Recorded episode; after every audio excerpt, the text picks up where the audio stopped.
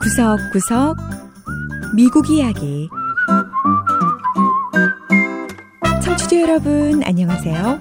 미국 곳곳의 다양한 모습과 진솔한 미국인들의 이야기를 전해드리는 구석구석 미국 이야기 김현숙입니다. 구석구석 미국 이야기 여러분과 함께한 지 3년이 넘었는데요.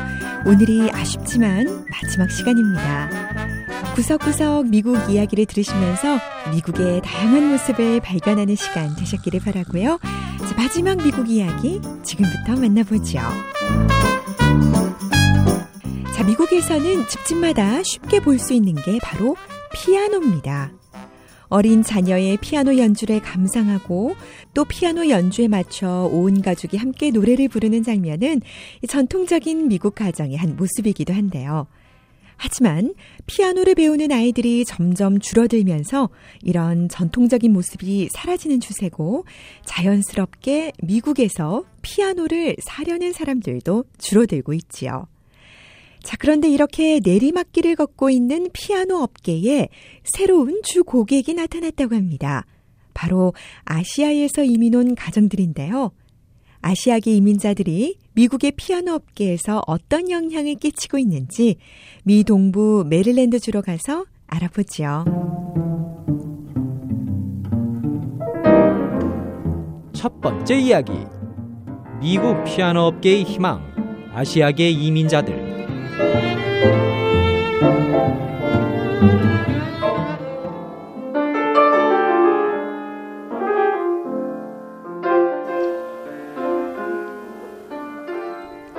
메릴랜드주 칼리지 파크에 있는 한 피아노 가게. 조용한 평일 오후 직원들은 중고 피아노를 손보고 있고 가게 주인인 닉 마가리타스 씨가 그랜드 피아노에 앉아 멋진 피아노 연주를 선보이고 있습니다. 마가리타스 씨 가게는 이 지역에서 가장 큰 규모로 사람들이 쓰던 중고 피아노를 고쳐서 사고 판다는데요. 스타인웨이, 야마하, 카와이 등 유명한 상표의 피아노도 적지 않습니다. 마가리타스 씨가 피아노 업계에 종사한 지 40년이 됐는데요. 하지만 최근 들어 장사가 잘 안 된다고 하네요.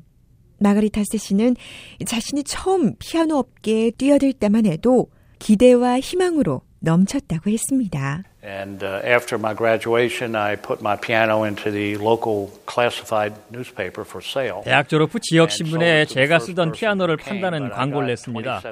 첫 번째 전화를 한 사람에게 피아노를 팔았는데요. 당시 피아노를 사겠다고 전화한 사람이 27명이나 됐죠. 그때가 1974년이었어요. 피아노 사업을 하면 장사가 되겠다 싶어서 또다시 신문에 광고를 냈죠. 피아노 500대를 삽니다. 라고 말이죠. 이후 다시는 광고를 할 필요가 없었습니다. 피아노를 팔겠다는 사람과 사겠다는 사람이 줄을 섰으니까요. 하지만 지금은 상황이 많이 바뀌었습니다. 피아노 업계가 침체기에 빠진 거지요. 하지만 최근 들어 이 피아노를 사겠다고 나선 새로운 고객들이 나타났다고 하는데요. 바로 아시아계 이민자들입니다.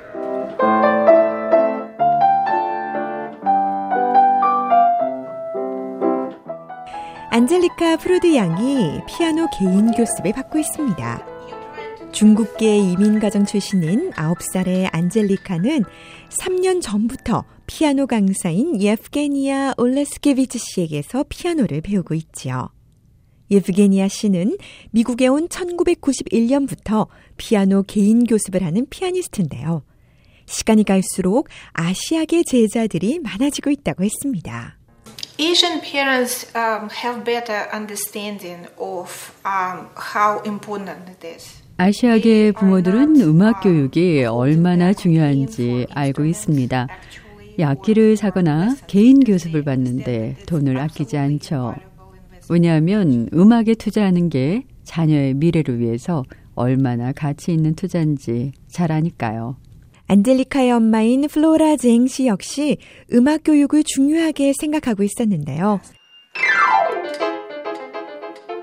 지금도 어린아이 치고는 놀라운 실력을 뽐내는 안젤리카의 실력이 더 좋아진다면 더 비싼 고급 피아노를 사줄 의향이 얼마든지 있다고 했습니다. You know, thinking about all the interest, time, patience, and hard work. you know, 안젤리카가 피아노 연습을 하는데 얼마나 많은 시간과 노력 그리고 인내를 가지고 임하는지 몰라요. 그렇기 때문에 피아노와 관련된 거라면 시간이 됐든 돈이 됐든 할 수 있는 데까지 지원하려고 합니다. 저는 안젤리카의 부모이자 안젤리카의 가장 열렬한 관객이고 또 가장 든든한 지원자니까요.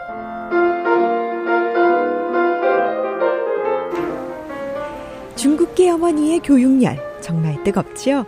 그런데 이 자녀들의 피아노 교육에 전폭적으로 지원하겠다는 아시아계 부모들이 적지 않은데요.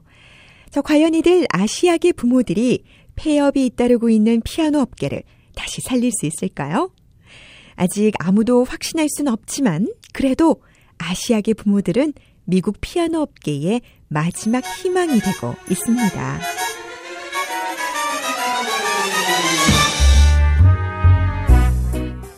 두 번째 이야기. 체류 신분에 상관없이 누구에게나 발급되는 뉴욕시 신분증.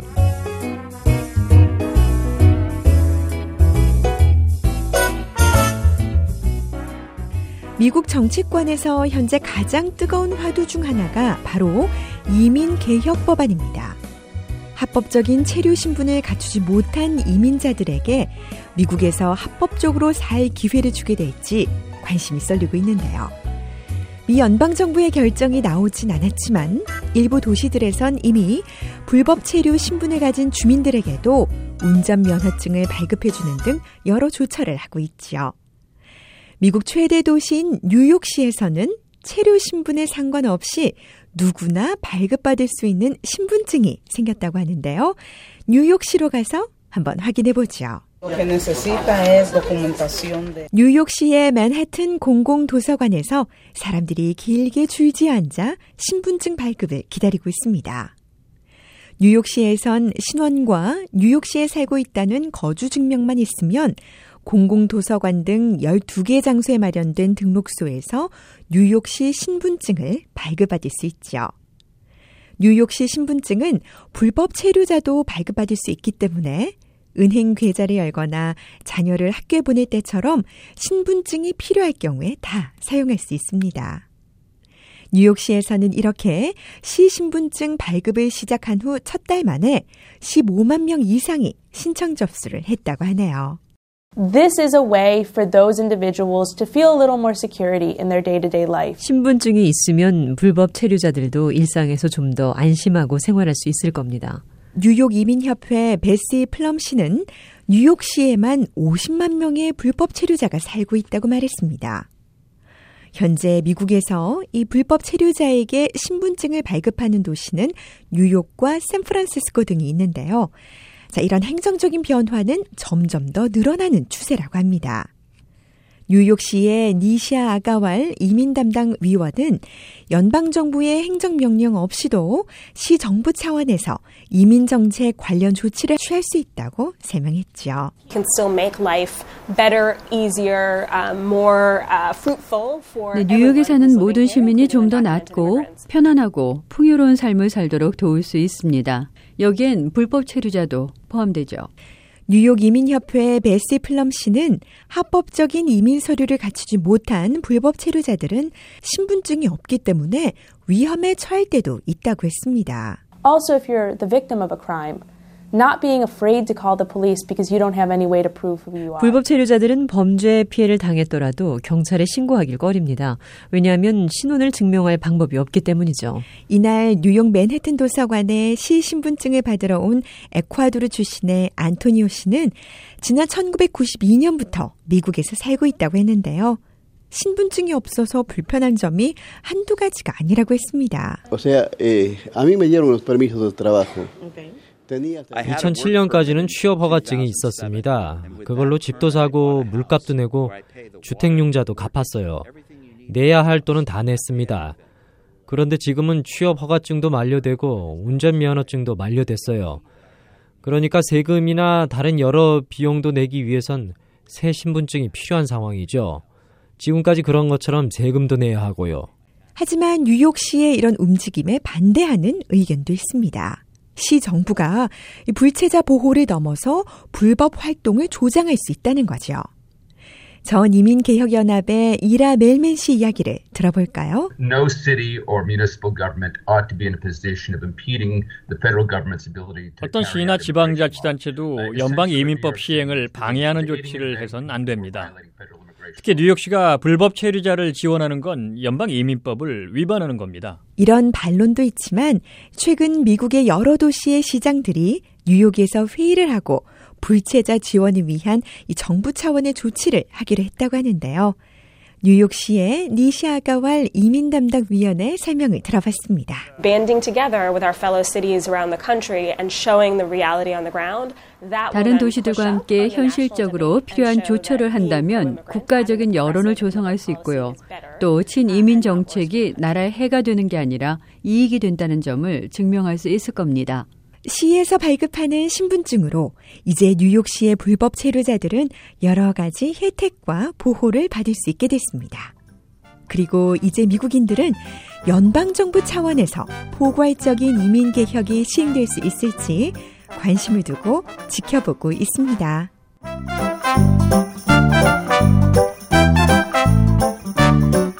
구석구석 미국 이야기 마지막 시간 함께 하셨습니다. 다음 주부터는 생방송 여기는 워싱턴입니다. 시간을 통해서 여러분 다시 찾아올 텐데요. 더욱 풍성하고 재미있는 미국 이야기 기대해 주시기 바랍니다. 함께 해주신 여러분 고맙습니다. 저는 김현숙이었습니다.